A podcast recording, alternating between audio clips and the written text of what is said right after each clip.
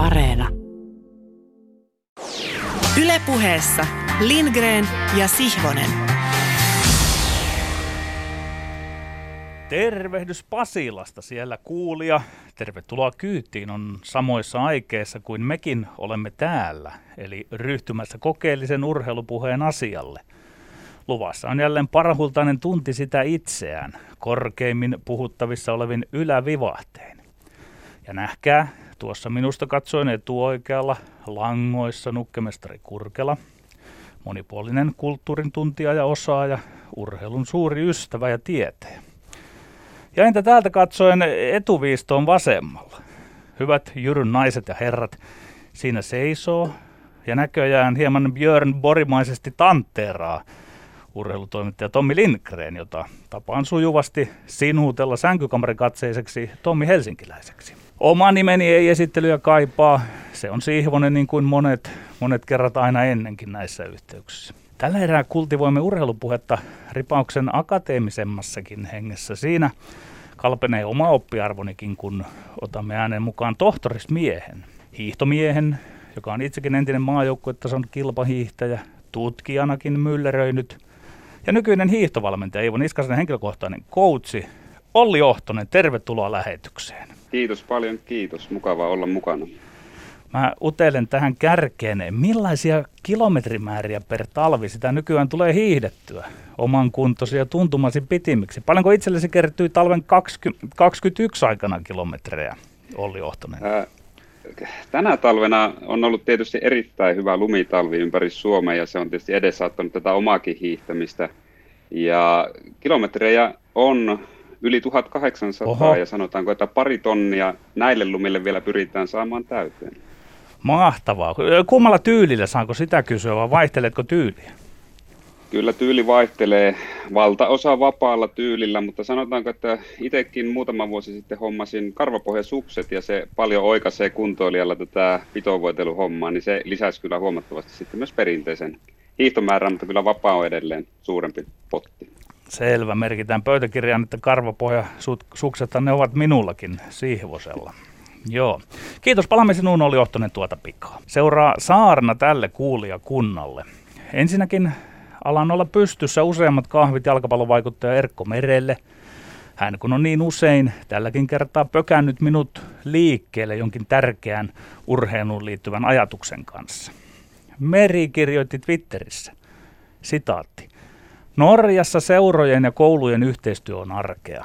Maassa toimivan valmentajan mukaan urheilumyönteisyys on osa kulttuuria. 13-vuotias futaari voi treenata helposti 8-9 kertaan viikossa.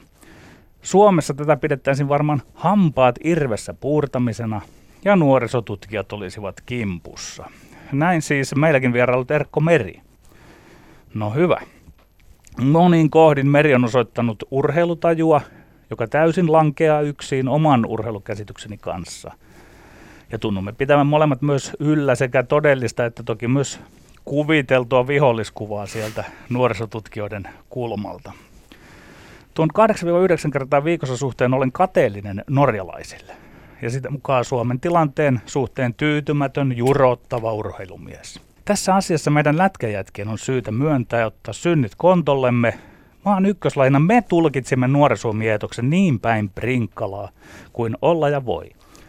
Ilman, että meillä lätkään 90-luvun lopussa muodostui se urheilun väärinymmärrys, kaikki pelaa, tuskin futikseenkaan olisi koskaan tullut puolen pelin takuuta väittäisin.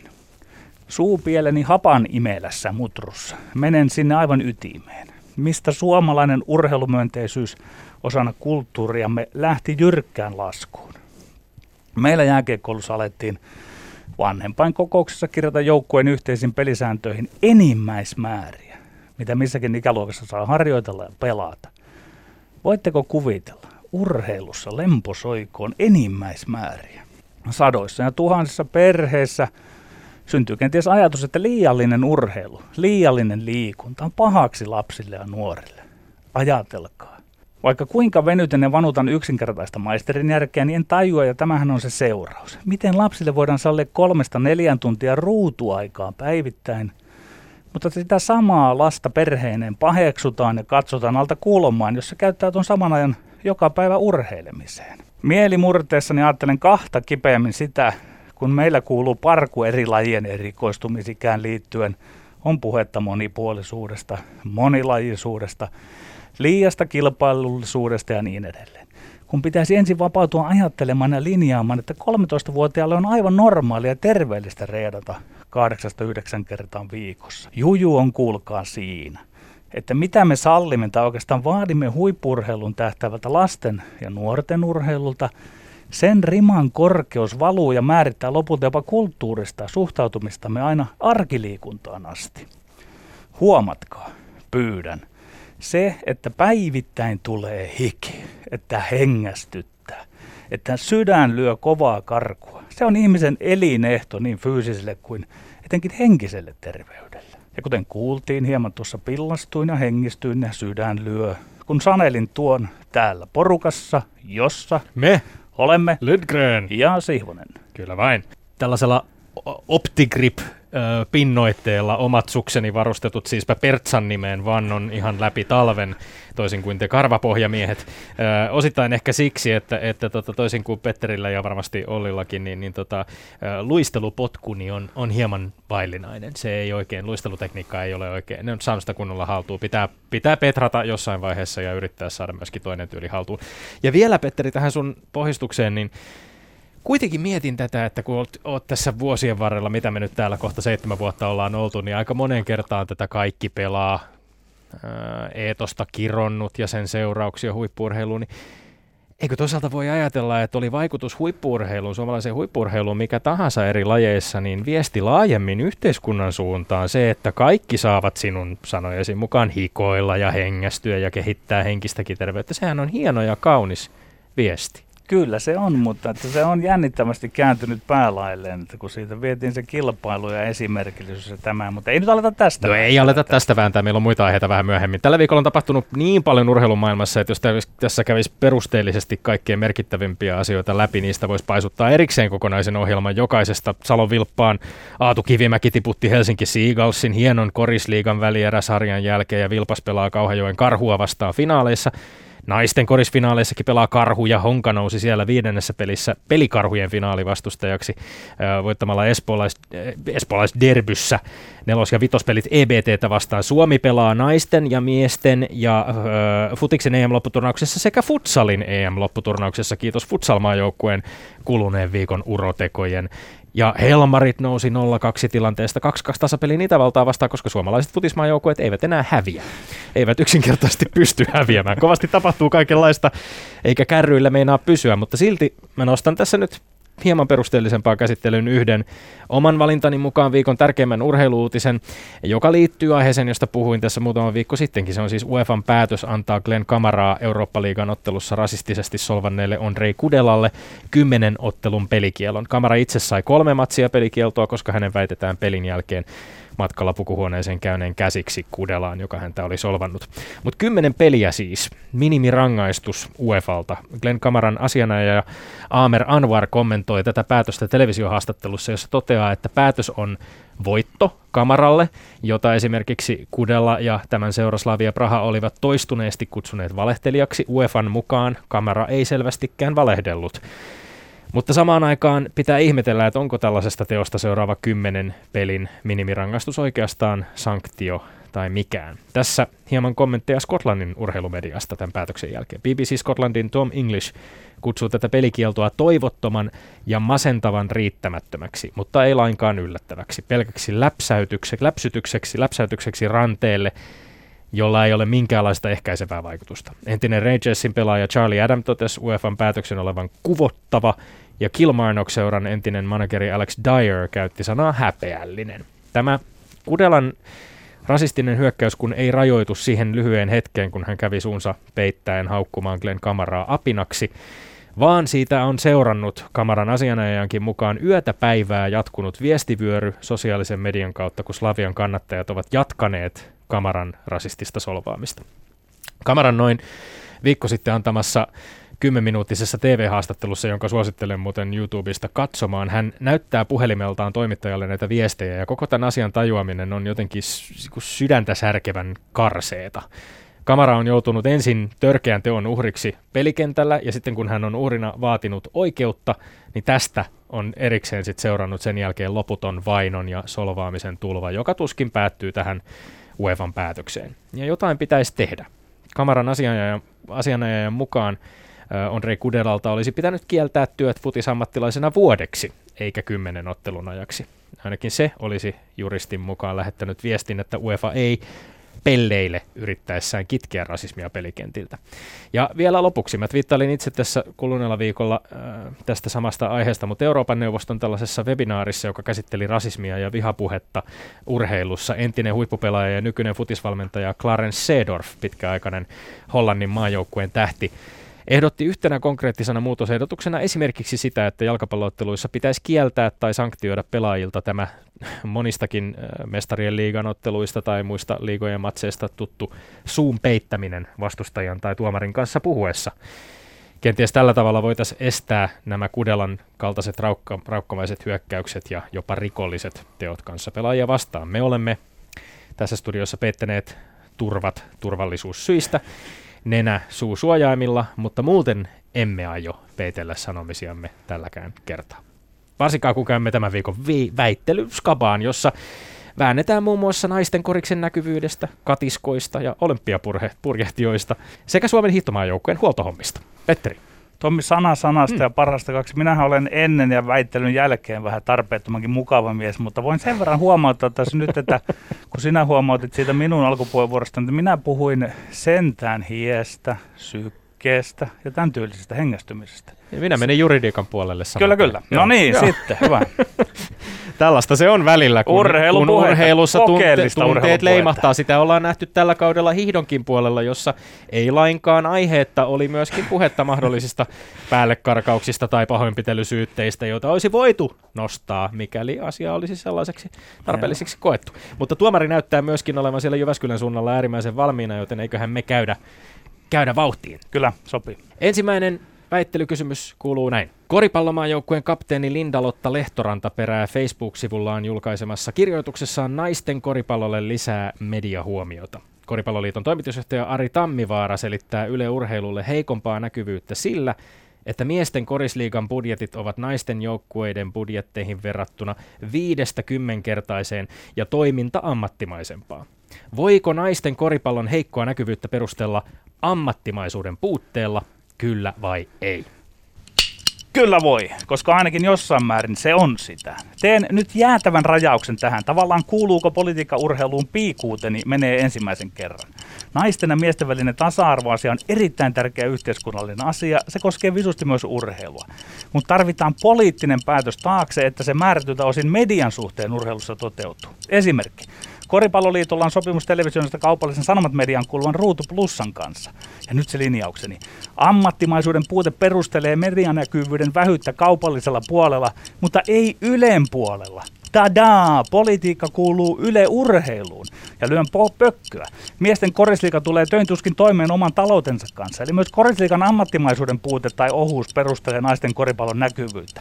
Toki korisliikan julkista tukea voidaan poliittisesti korvamerkitä tasa-arvoon päin, mutta osaan arvata, ettei siellä vielä rakenneltaisi Ruutu Plussan kanssa naisille isoa mediapakettia. Kertaus. Vain Yle Urheilu voi kääntää yhtälön niin päin, että ensin on medianäkyvyys ja tuottaa sitten ammattimaisuutta. Ei naisten koripallon ja pääsarjan heikkoa näkyvyyttä tai haluttomuutta satsata televisiointiin ei todellakaan voi perustella ammattimaisuuden puutteella. On suoraan sanottuna täyttä lajin halveksuntaa ja itsekunnioituksen puutetta, että lajiliitto toteuttaa ihan oikean mediayhtiön kanssa tehdyn sopparin puitteissa finaaleja lukuun ottamatta naisten pelien televisiointia jollain yksittäisellä kameralla ilman selostusta.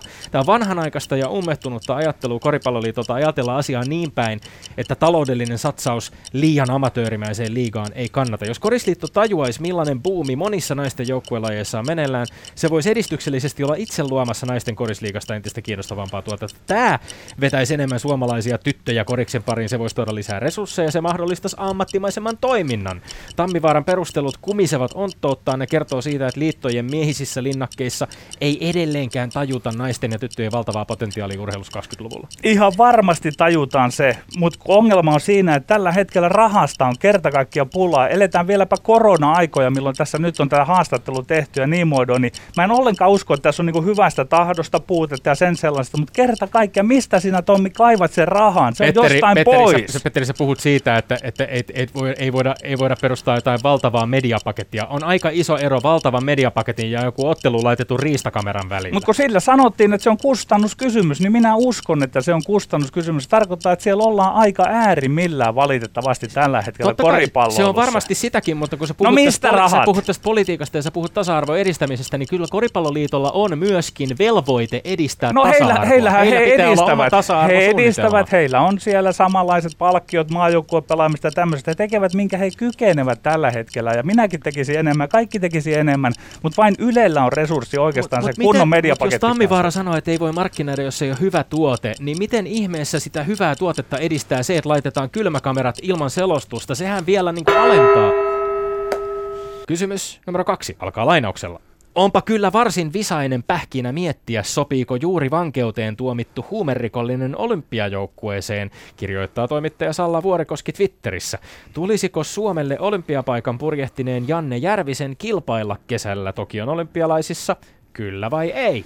Kyllä, jos Järvinen itse niin kokee, en ala neuvoa häntä. Toki asetelma on visainen, jopa selkäpiitä hyytävä, mutta olympiaurheilu ei tietenkään ohita Euroopan ihmisoikeussopimusta. Tätä Janne Järvistä on kohdeltava syyttömänä niin kauan kuin tuomio ei ole lainvoimainen.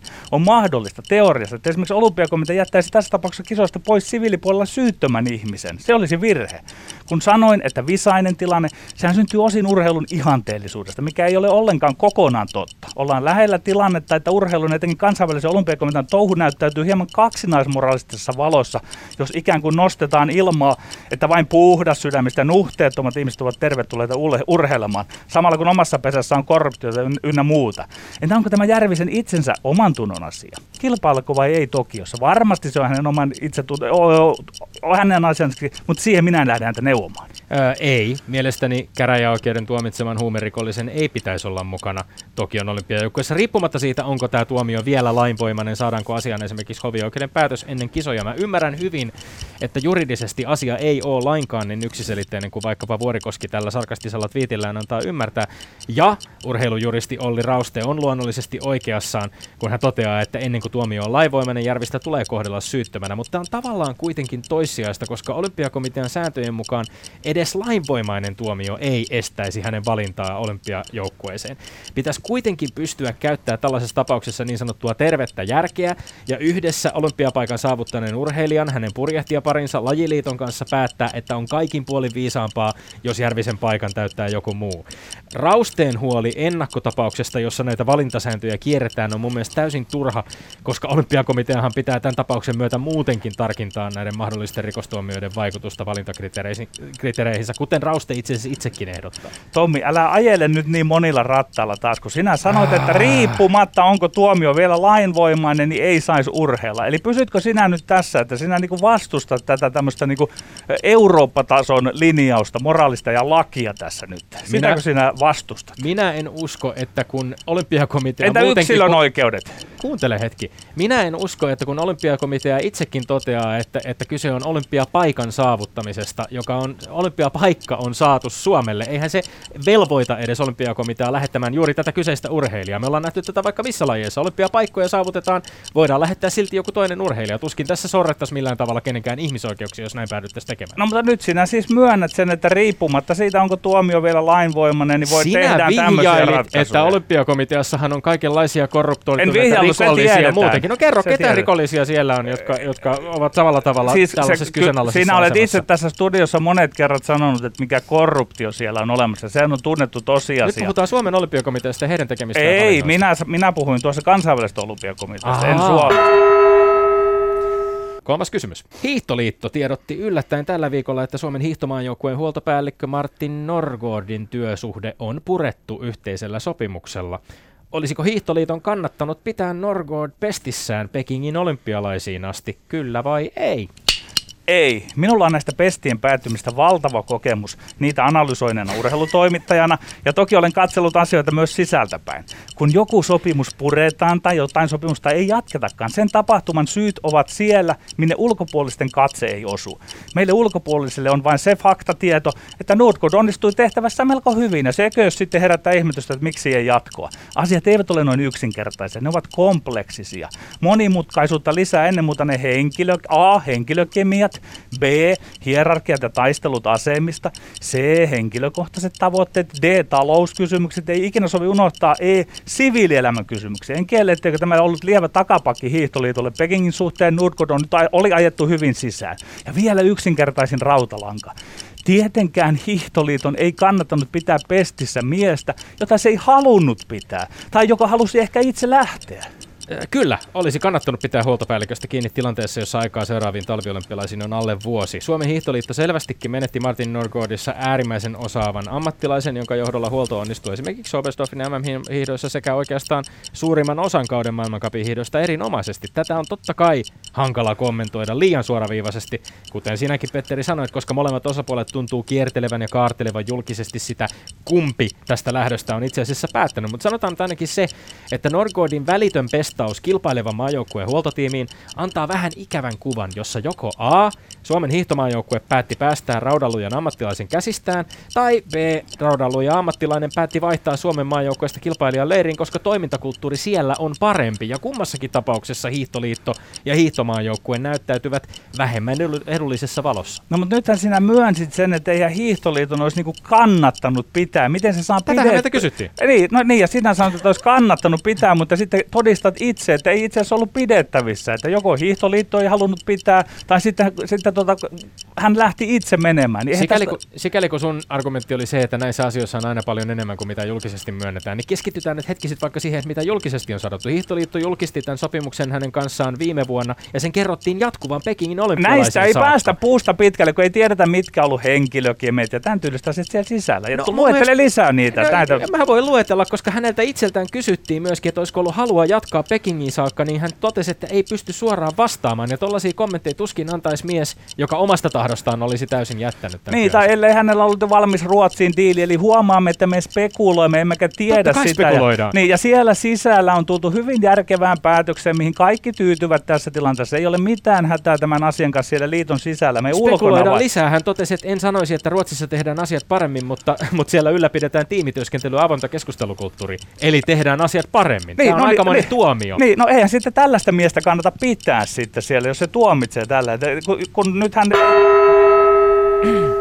Tässä oli varmaan vähän kaukaisempaa ja vähän läheisempää aihetta oli Ottoselle. Voisin kuvitella, että ö, tuomiot ovat ja perusteet ovat äärimmäisen mielenkiintoisia, joten käymme kuuntelemaan niitä. Kylläpä oli hienoa, erittäin hienoa kuunnella kahden taitavan sanansäilän heiluttajan tämmöistä terävää argumentointia. Kyllä molemmilla puolilla – kaikkiin kysymyksiin oli löydetty näkökannat erittäin, erittäin hienosti, mutta jos tässä tuomarin ominaisuudessa kuitenkin päättää pitää ja argumentointiin perustuen pystynyt, pystynyt sitten kaivamaan näkemykseni perusteella voittajan, Aa. näitä voidaan yksitellen, yksitellen käydä, käydä läpi ja tuota, niin kuin sanottua sisältöpuoleen ei ehkä niinkään, mutta, mutta nämä erinomaiset Hyvä perustelut, mitä tältä kummaltakin puolta tuli, mutta vaikka tästä ykkösestä liikkeelle ja, ja koripallomaajoukkue asia ja nais, nais tuota, koripallo siinä.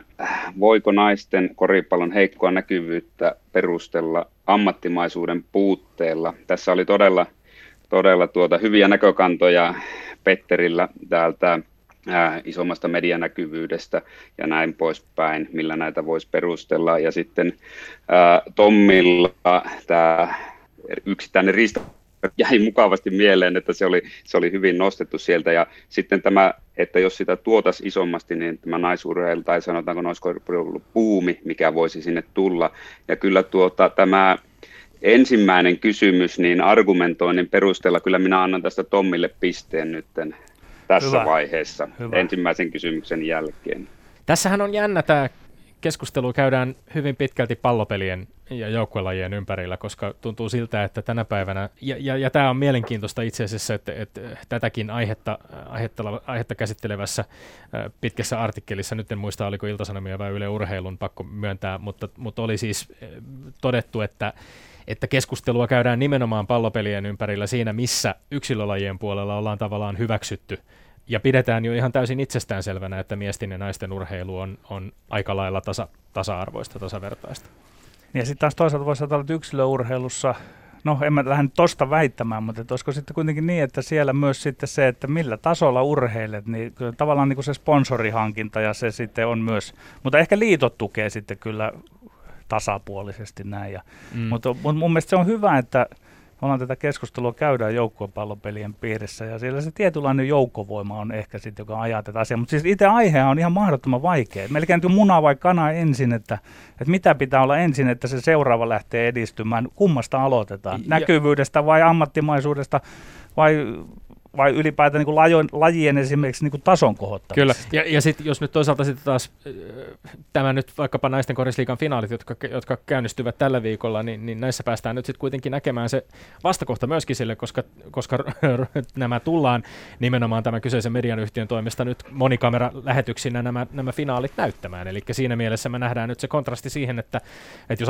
Ari Tammivaara väittää, että tuote ei ole niin kuin riittävän ammattimaisella tasolla, niin no, nyt näemme. Kyllä, ja samaan kyllä. aikaan odotellaan esimerkiksi ensi yönä, me äänitellään tätä torstaina ensi yönä, äh, Korisliigassakin pelikarhuissa pelannut Ava Kuier todennäköisesti varataan joko ykkösenä tai kakkosena naisten NBAihin, WNBAihin, joten kyllä tarinoita voi tulla ja huippuurheilijoita voi ponnistaa myöskin kyllä naisten voi. korisliigasta, se on päiväselvä. Miten lyhyesti oli Ohtoselta, että miten hiihdossa, että onko siellä oikeastaan enää, käydäänkö siellä enää tätä tasa-arvokeskustelua? Ovatko naiset siellä nyreissään jostain asioista?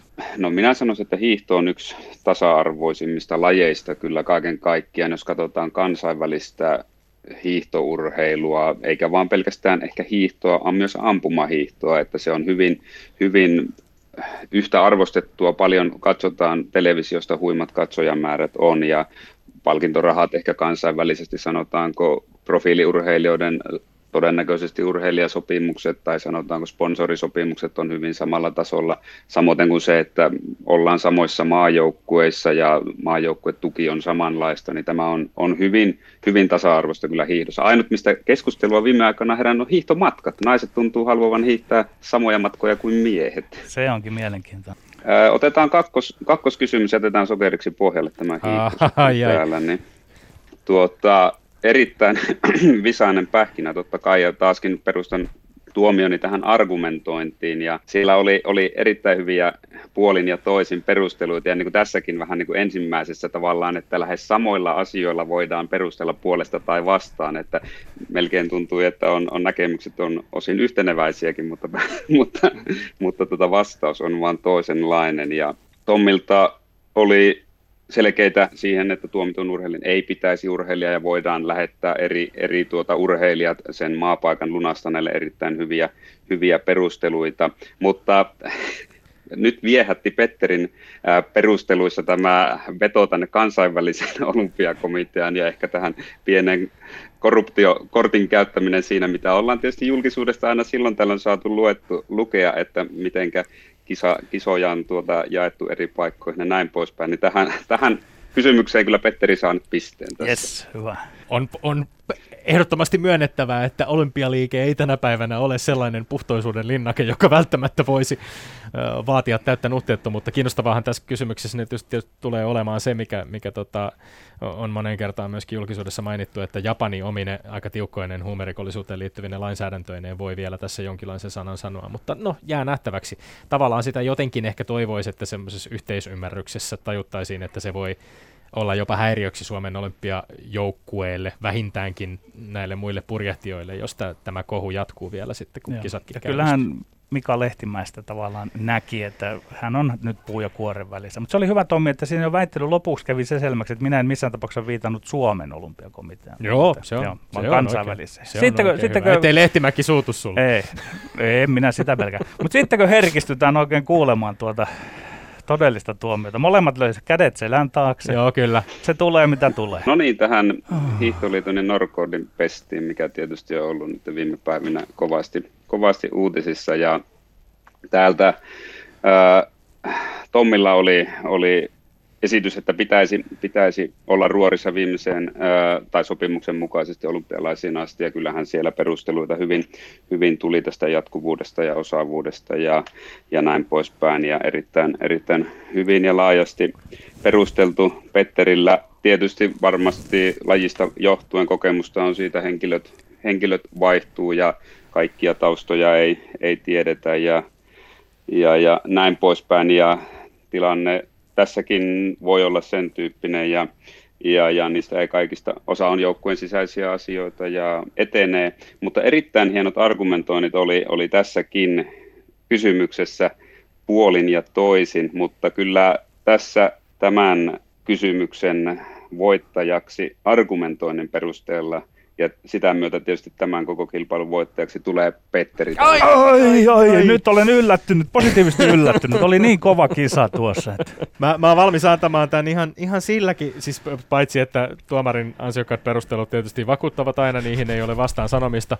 Mutta ehkä myöskin se, että Petteri iskit tässä tämän tota, pestien päättymisestä on paljon kokemusta, joka oli tietynlainen semmoinen pelikaani minun turbiiniin, jota en ehkä välttämättä siitä ei toivottu ehkä sitten lopullisessa No hyvä, että Us pystyn enää vastaamaan, kun täällä nukkemestari ja sinä naureskelitte keskenään minun kustannuksella. Kyllä. Mutta hyvä. Eri, erittäin hyvä, erittäin hyvä. Ja tätä myöten siis tilanne on ilmeisesti sinulle 18-17, jos nyt en ihan väärin. Miten niin ilmeisesti muista. vaan on? No ei, kato kun ihan itsehän Varmistit. putoilee vähän kärryltä näissä luvuissa yes. aina välillä, mutta joka tapauksessa me kiitämme tässä kohtaa valmentaja ja tuomari Olli Ohtosta.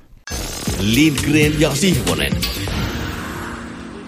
Vieraanamme on siis Olli Ottonen, 41-vuotias hiihtovalmentaja, entinen maastohiihtäjä, liikuntali- liikuntatieteen tohtori vuosimallia 2019, Suomen valmentaja ry vuoden valmentaja 2017 ja 2018 sekä vuoden valmentaja urheilukaalassa 2018. Olli Ottonen, Sopiiko, jos palataan ihan hetkeksi maaliskuuhun 2017? Se Todellakin hurmosta. Hurmiossa tulee nyt Iivo Niskanen.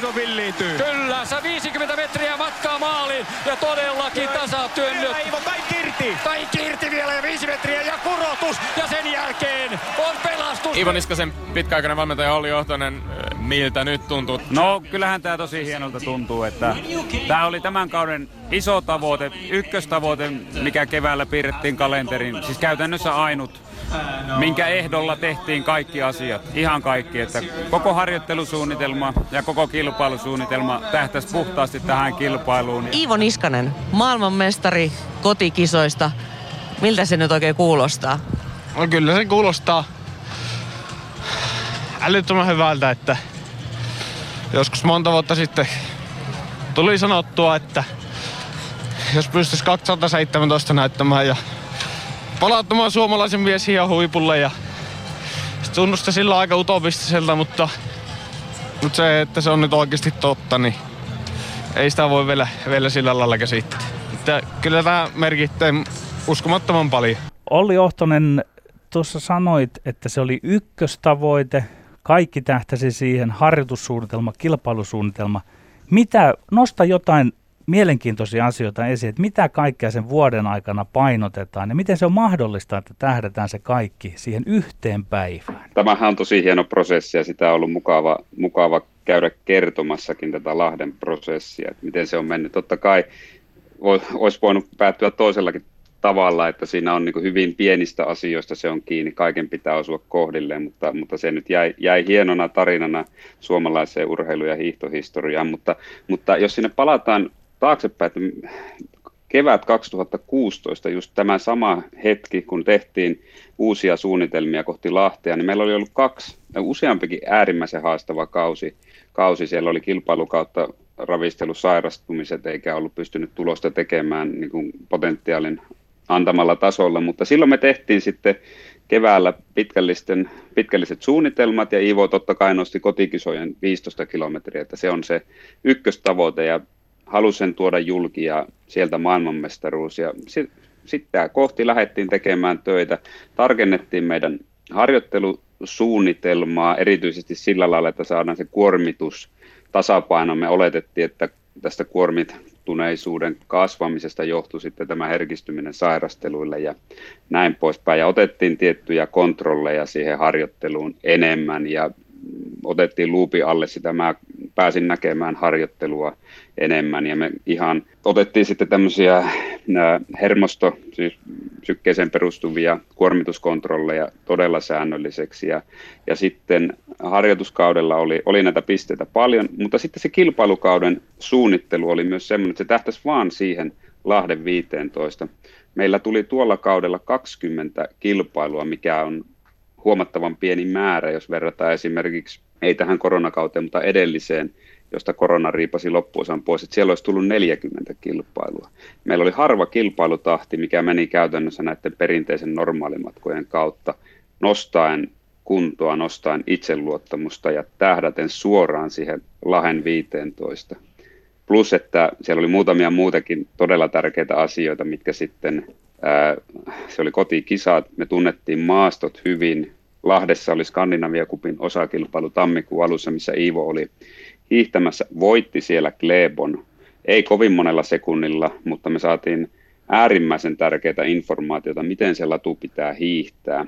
Sieltä lanseerattiin sitten siihen viimeiselle parille kuukaudelle asioita, että siellä oli tämmöisiä polveilevia nousupätkiä ja päällä tasaisia, että siellä päällä pitää pystyä iskeä kovaa ja tekee eroa kummallakin 375. Ja sitten se viimeinen termi, mikä me otettiin, oli kolme loppukirjaa, koska tässä Skandinavia Kupin kisassa Kleepo oli ajanut Iivo useita kymmeniä sekunteja kiinni viimeisen parin kilsa aikana. Ja se oli päätös, että MMissä siinä joko pitää päästä ohi ykkösmiestä tai pystyä turvaamaan se paikka. Ja ne kolme loppukirjaa, mistä oli kaksi nousua ja loppusuora, niin niissä ei yhtään sekuntia saa antaa periksi.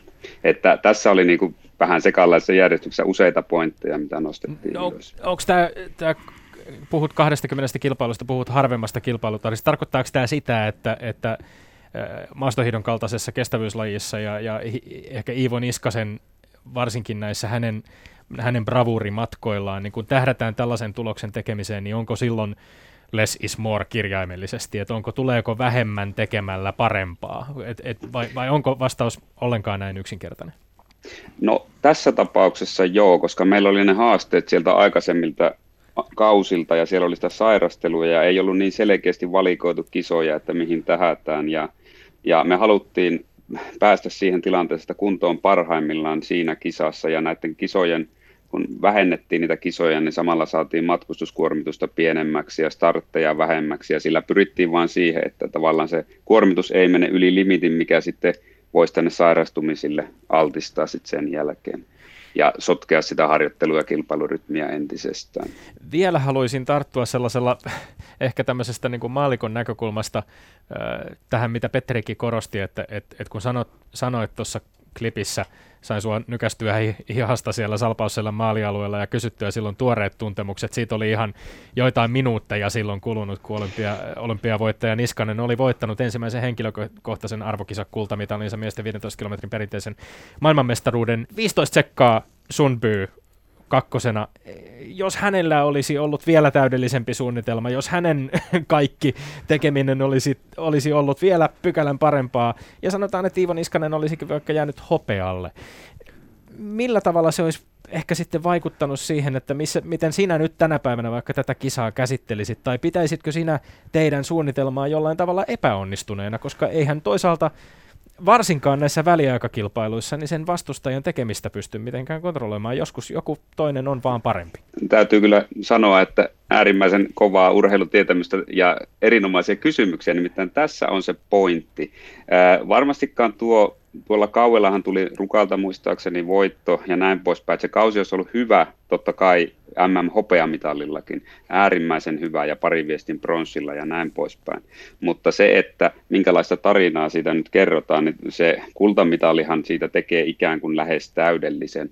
Mutta jos tullaan tähän päivään ja sanotaanpa näin, että tässä kaudessa Iivo olisi ottanut mitalin viideltä kympiltä, niin olisiko me osattu tehdä kaudesta oikeanlaisia johtopäätöksiä johtuen siitä, että se mitali tuli sitten tuosta kisasta, niin tämä on niin todella pohtimisen arvoista asiaa ja se pitää ottaa valmentaja ja urheilijan kyllä huomioon, että se tulos sitten, mikä sieltä tulee, totta kai siihen tähdätään, se kaikki työ tähtää siihen, mutta se osataan kuitenkin analyyttisesti miettiä se koko kausi, että miten se on edennyt, missä oli vaikeat hetket, missä meni hyvin ja miten se niin johti siihen tavoitteeseen. Ja sitten kun itsessään siinä tärkeässä päivässä siellä on monta tekijää, siellä pitää sattua sen vireen kohdilleen, siellä pitää sattua suksen kohdilleen, siellä pitää sattua kaiken, siellä voi tulla PC ja joillekin urheilijoille, missä ne hyötyy useita kymmeniä sekunteja jopa ja näin poispäin. Siellä on tosi monta asiaa siellä takana. Minulla lukee oli johtanut täällä, että hiihtäjästä valmentajaksi. Miksi ja miten? Joo, tuota, tässä on aika pitkät pätkät tätä hiihtourheilua saanut tehdä, että se valmentajan, valmentajaksi lähteminen ei ollut millään lailla suunniteltua. Että, että ehkä oma hiihtoura, mulle tuli ensimmäinen varsinainen valmentaja, oli noin 15-vuotias Jouko Käsmä, kajanilainen hiihtovaikuttaja. Ja hän oli äärimmäisen innokas ja innostunut ja osasi motivoida nuorta miestä oikein kestävyysurheilun ja perusteli sen todella tarkasti ihmisen fysiologian kautta. Mä teen paljon testejä erilaisia ja opin siinä sivussa itsekin, niin mä luulen, että sieltä tarttu semmoinen halu sitten myös ymmärtää sen harjoittelun taakse. Ja hiihtäjästä sitten valmentajaksi varsinaisesti. Mä lopetin oman urani 2010 ja mä ensimmäinen urheilijavalmennuksen, henkilökohtaisen valmennuksen tuli 2007 Toni Ketelä, joka sitten sprintissäkin pärjäsi ihan, ihan mukavasti. Meillä oli toista kymmenvuotinen yhteistyö, todella, todella hieno yhteistyö ja, ja sekin kysely tuli vähän niin kuin puskista. En ollut suunnitellut, että alan valmentamaan ja siitä se oikeastaan sitten lähti ja siihen tuli valmennusprosessiin sitten asioita. Kun mä olin lopettanut uran, niin Iivo, Iivo kysyi minua 2013 valmentajaksi. Siinä oli vähän äh, vuokatiskiitin Hannu Koivusalo manageri vähän avittamassa tai ohjastamassa. Et ei voi sanoa suoraan, että miksi. Mä oon ehkä ajautunut siihen ja kyllä niin kuin val, valmennustyöhön osaltaan, mutta kyllä se, se on se on löytynyt, että kyllä mä sitä tykkään äärimmäisen paljon, että on tämä sitä työtä, mitä mä haluan ja, ja sä oot tehnyt sitä monien, tietysti monien hiihtäjien kanssa, mutta, mutta varsinkin julkisuudessa tullut tutuksi, niin kuin tässäkin lähetyksessä sinua on tituleerattu nimenomaan Iivo Niskasen henkilökohtaisena valmentajana. Ja jos me tätä valmentaja-urheilijasuhdetta Iivo Niskasen kanssa nyt niin kuin perataan, niin ehkä tämän Lahden 15 kilometrin maailmanmestaruuden lisäksi se toinen kilpailu, josta sitten on pakko lyhyesti myöskin puhua, on, on sitten Pyeongchangin olympialaisten 50 kilometrin olympiakulta seuraavana talvena nämä kaksi hiihtoa, hyvin erilaiset kisat, kiinnostavat. Ne on tietysti molemmat ollut perinteisellä tyylillä hiihdettyjä kisoja, sillä Iivo Niskasen tunnetusti paremmalla tavalla, jossa, jos, hiihtotavalla, jossa häntä on kutsuttu monesti tekniikaltaan jopa maailman parhaaksi. Mutta Lahdessa se oli siis väliaikakisa, äh, väliaikalähtö, äh, 15 kilometriä kotiyleisön edessä, niin kuin sanoit, tutuissa maastoissa. Etelä-Koreassa sitten taas vuotta myöhemmin 50 kilometriä yhteislähtönä, suksien vaihtoja, taktisesti aivan erilainen kilpailu. Varmaan senkin kilpailun alla kuitenkin oli aika vahva luottamus siihen, että, että kultamitalista taistellaan sinä päivänä, vai oli? Mahdollisuus oli siihen, totta kai se on selvä, ja, ja tota, se 50 kisa oli, oli tärkein kilpailu siinä olympialaisissa – mutta pitää muistaa, että olympialaiset on, on tosi pitkä periodi, olin vielä eri aikavyöhykkeillä pitkät matkustukset ja yleisesti ottaen niin todella pitkä se olympiareissu, niin siinä on todella monenlaisia haasteita. Mutta se, että ne olympiakisathan ei, siinä oli skiatonissa hiukan, hiukan haasteita ja sprintinkin Ivo hiihti, mutta näki silloin, kun se viimeinen viikko tuli, se olympiaohjelma, kun on väljempi kuin MM-kisoissa ja siellä oli paljon aikaa testata suksia ja näki, kun se vire alkoi nousta ja se taktinen suunnitelma, mikä tehtiin sitä kisaa kohti ja urheilijan vapautuneisuudesta, että nyt alkaa olla palikat kohdillaan. Mutta ö, näissä molemmissa, sekä Lahdessa että Pyeongchangissa, se kuitenkin oli nostettu ykköstavoitteeksi se tapahtuma, mikä sitten vielä onnistui niin hyvin – että se vire ja suksi ja kaikki muut tekijät oli kohdillaan sinä tiettynä päivänä, että ne on, ne on tietysti hienoja tarinoita. Sen jälkeen esimerkiksi Seefeldissä varmasti kunnon puolesta olisi ollut myös mahdollisuudet vaikka mihin, mutta olosuhteet oli erittäin haastavat ja näin poispäin. Että, että ei, se, ei se nyt ihan täysin yksioikoista ja helppoa se asia on missään tapauksessa. Ihan lyhyesti vielä Iivo Niskanen totesi tuossa alussa klipissä, että, että tota, paitsi että kyse oli henkilökohtaisesta unelmasta, niin kyse oli myöskin unelmasta palauttaa suomalainen mieshiihto huipulle. Onko tämä vähän sellaista miten se nyt sanoisi, niin kuin jonkinlainen hiihdon kunnianpalautus ehkä siihen liittyen vielä, että kilpailtiin siinä kohtaa nimenomaan Lahdessa MM-kisoissa ja tiedetään kaikki historiaa ja, ja mitä, mitä on tapahtunut, mutta että on, miten, miten tällainen missio, miten sä näet sen valmentajana, onko se urheilijan ajautumista tuossa hetkessä semmoiseen niin tunnevyöryyn vai onko ihan aidosti myöskin siitä, että kun, kun Iivo Niskanen ladulla kilpailee, te olette yhdessä luoneet näitä projekteja ja tähdänneet johonkin tiettyihin kilpailuihin, niin silloin siellä myöskin, myöskin niin kuin on kyse jostain tavallaan suuremmasta. No, olihan siinä jo mies Hiinon kunnia palauteltu hyvinkin aikaisemmin. Matti Heikkinen muun muassa maailmanmestaruudella ja viestimitaliakin oli tullut jo aikaisemmin ja näin poispäin, mutta ehkä se Lahti paikkana sitten oli semmoinen, mikä tässä vielä, vielä sitten oli vähän julkisuudessa sitä keskustelua, missä peilattiin sinne 2001 tapahtumiin. Tuntuu, että ne on, aika on kyllä todella paljon kulunut, jo silloin oli todella paljon kulunut, mutta ehkä nämä oli siellä sitten semmoisia asioita. No jokaisessa urheilulajissa valmentaja-urheilijasuhteen muuan ulottuvuus on se, että valmentaja saattaa nähdä urheilijassa jotain, mitä pitäisi ehkä muuttaa urheilijan tekemisessä.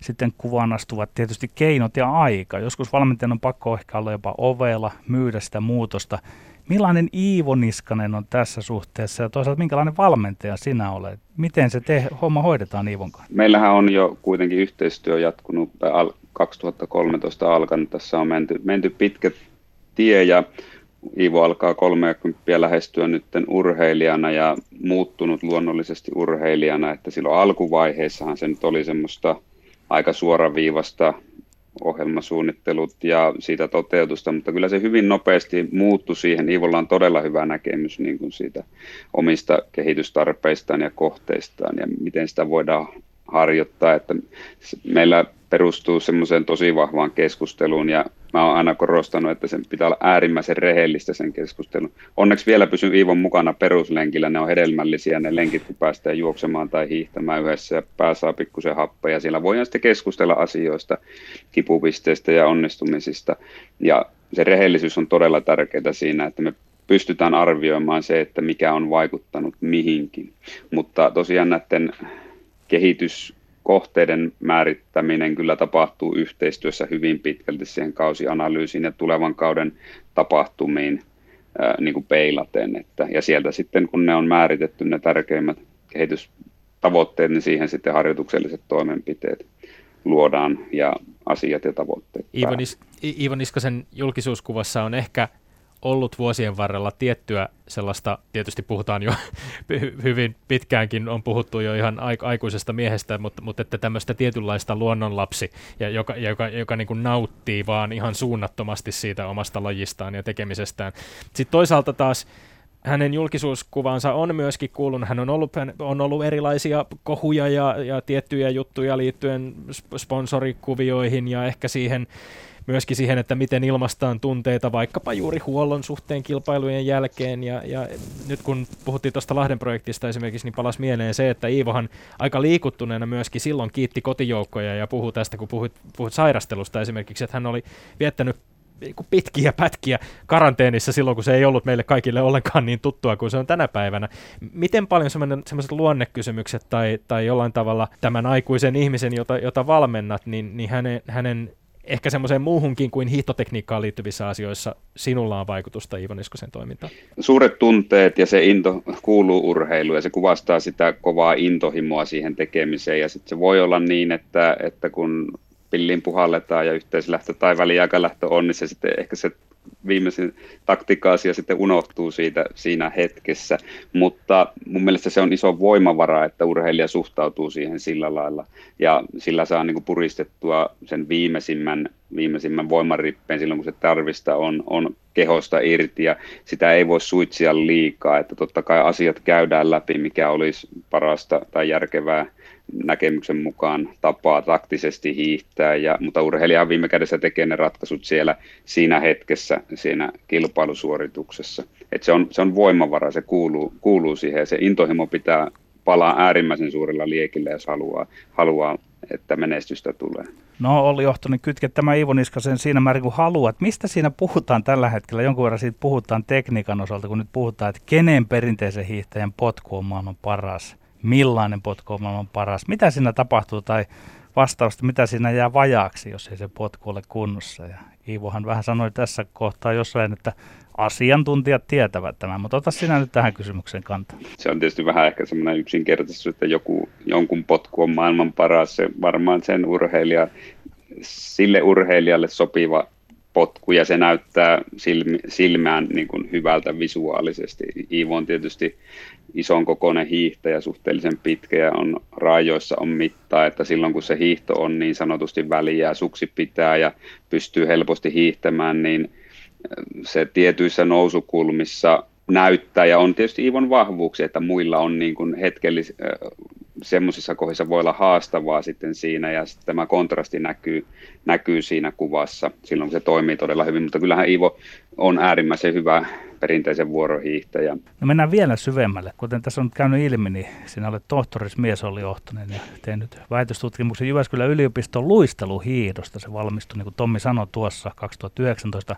Kerro hieman, mitä tutkit, mitä johtopäätöksiä sait ja mitä niissä oli uutta ja vanhaa kumoavaa. Sen verran lykkään sua liikkeelle, että siinä oli tekemistä ilmeisesti sen kanssa, jos oikein ymmärsin sitä tekstiä englanniksi, että hiihtäjän suoritus ikään kuin kun se heikkenee, niin sä tutkit sitä jalkojen ja käsien väsymystä. Joo, kyllä. Se oli se viimeisen, meillähän väitöskirja koostuu neljästä artikkelista, ne kootaan sitten yhteen. Ja se oli taas niin kuin vähäistä aikaa väitöskirja, tutkimus maastohiihtoon tai lumiurheiluun tässä, mitä me Suomessa on tehty. Ja se ei ollut ihan täysin niin kuin valmennukseen semmoinen sovellettava, ja mutta se viimeinen juttu oli. Siinä kehitettiin ensin voimamittausmenetelmä, mikä voitiin kiinnittää tämmöinen voimalevy suksiin, sukseen ja siteen väliin, ja sillä voitiin mitata sitten alkuun kolmen suunnan voimia ja sitten kahden suunnan voimia, ja se oli tämän tyyppistä. Tutkittiin erilaisissa nopeus- ja väsymystilanteissa luisteluhiihtoa. Ja sitten tämä viimeinen juttu nimenomaan, mihin Petteri viittasi, oli tämmöinen 20 kilometrin simuloitu kisa, missä tutkittiin sitä väsymystä ja miten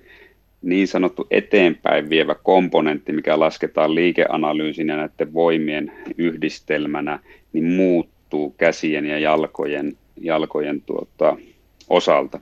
Ja tämä oli semmoinen osio, mikä me pystyttiin siinä niin kuin mun kollega oli kyllä tuolta Itävallan Salzburgin yliopistosta jo selvittänyt sen menetelmän, mutta sitten semmoinen soveltava osio hiihtosuoritukseen, kilpailusuoritukseen. Ja mä sanoisin kuitenkin, että se suurin hyöty, mitä tästä väikkäristä tuli, se tuli tämän oman ajattelun kehittymisen kautta, että ne prosessit, mitä siinä tutkimuksessa tehtiin, niin se auttoi myös tätä valmennustyötä. Ja sitten se, että tämän viimeisen jutun tuloksien myötä meillä alkoi Vuokatissa, missä työskentelee liikuntateknologian yksikössä, niin uusi väitöskirja, joka sitten nimenomaan tätä asiaa vie enempi valmennukseen, että me saadaan tuohon juoksumatolle, isolle juoksumatolle, missä voi rulla hiihtää, niin saadaan se suoraan näytettyä arvoina urheilijalle siinä hiihtosuorituksen aikana. Ja sillä lailla pystytään optimoimaan tai pyrkiä optimoimaan sitä hiihtotekniikkaa. Mä mietin lähinnä tätä juuri tätä tutkimuspohjaakin, mikä sinulla on. Ja sen, sen pohjalta niin kysyä sitä, että urheilu, suomalaisessa urheilussa huippurheilussa usein puhutaan esimerkiksi kilpa- ja huippurheilun tutkimuskeskuksen kihun tiedon äh, keruun hyödyntämisestä, ähm, mutta onko niin maastohiihdossa tai ehkä laajemminkin yksilölajeissa Suomessa valmentaminen tänä päivänä, onko se, onko se niin kuin tavallaan riittävän vankalla tieteellisellä pohjalla? Tämä on hyvä, hyvä kysymys ja tässä on nyt, missä mulla niin kuin päivätyö on, se on Vuokatissa, Olympiavalmennuskeskus Vuokatti Ruka on niin kuin tämmöinen lumilajien keskittymä. Mä, mun tehtävä on siellä tutkimus- ja kehitystoiminnan vetäminen ja siellä sitten toimitaan tietysti, kun Vuokatissa on päivittäisvalmennuksessa akatemiassa on maastohiihto, ampumahiihto, YH ja siellä on tätä valmentajakenttää laajasti, laajasti niin kyllä tämä tiedolla valmentaminen ja se tiedon kartuttaminen, niin sitä, sitä parannetaan koko ajan ja siinä pääsee itsekin sitten työskentelemään. Ja lumilajeissa tätä pyritään viemään yhteistyössä kihun kanssa hyvin vahvasti eteenpäin.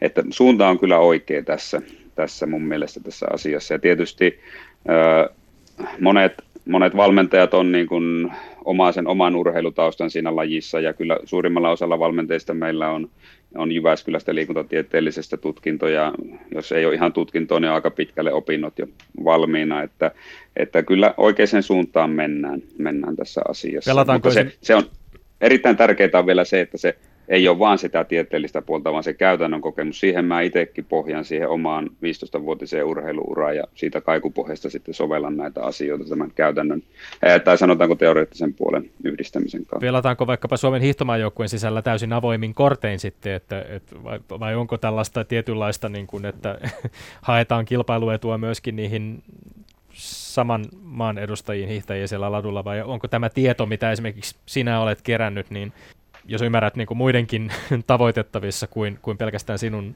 valmennettavasi esimerkiksi Siivon kohdalla? Ää, joo, tuota, tietysti henkilökohtaiset valmentajat ja urheilijat tekee suunnitelmat keskenään ja näin poispäin, mutta mitä maajoukkuessa sitten esimerkiksi linjavalinnat, linjavalinnat on ja miten edetään, kyllä näistä hyvin avoimesti keskustellaan ja henkilökohtaiset valmentajat, kenellä urheilijoita maajoukkuessa on, niin maajoukkueen valmennuksen kanssa keskustellaan todella, todella avoimesti näistä, näistä, että mitä on tehty ja miten on tehty ja mikä olisi, olisi järkevää. Että se yhteys, yhteys kyllä on, on hyvä. Tämä on suomalainen malli, että on henkilökohtaisia valmentajia ja maajoukkojen valmennus ja roolit on hiukan erilaiset ja eri, eri urheilijavalmentajaparilla voi olla vähän erilainen toimintamalli suhteessa siihen maajoukkojen valmennukseen kuitenkin. Kun mietin, että miten kysyä sinulta, että mitä on kehitettävää suomalaisessa hiidossa, niin hoksasin, että sitä voisi kysyä sitä kautta, että miksi Norja on niin ylivoimainen? Miksi, missä tavallaan on valmentajan näkökulmasta niin ne ärsyttävimmät ehkä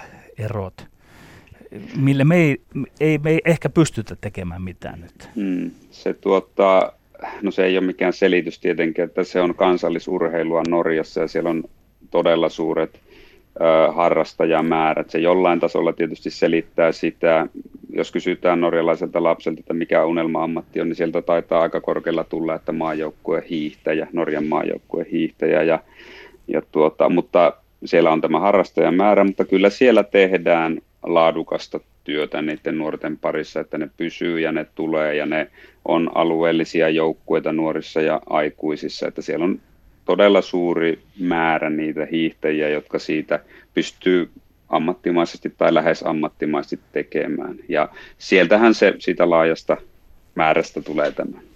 Eli tässä tapauksessa more is more. Oli Ottanen, lämmin kiitos vierailusta. Kiitos, oli mukava käydä. Ja sitten Tommi Lindgrenin mainekkaa urheiluterveiset. Ennen tätä ensi yön ja tätä kuunnellessa viime yön WNBA-draftia on pakko lähettää vielä terveiset toista kertaa tämän ohjelman historiassa koripalloilija Ava Kuijerille. Tienraiva ja lähes varmasti suomalainen, ensimmäinen suomalainen Yhdysvalloissa ammattilaisliikassa koripalloa pelannut nainen.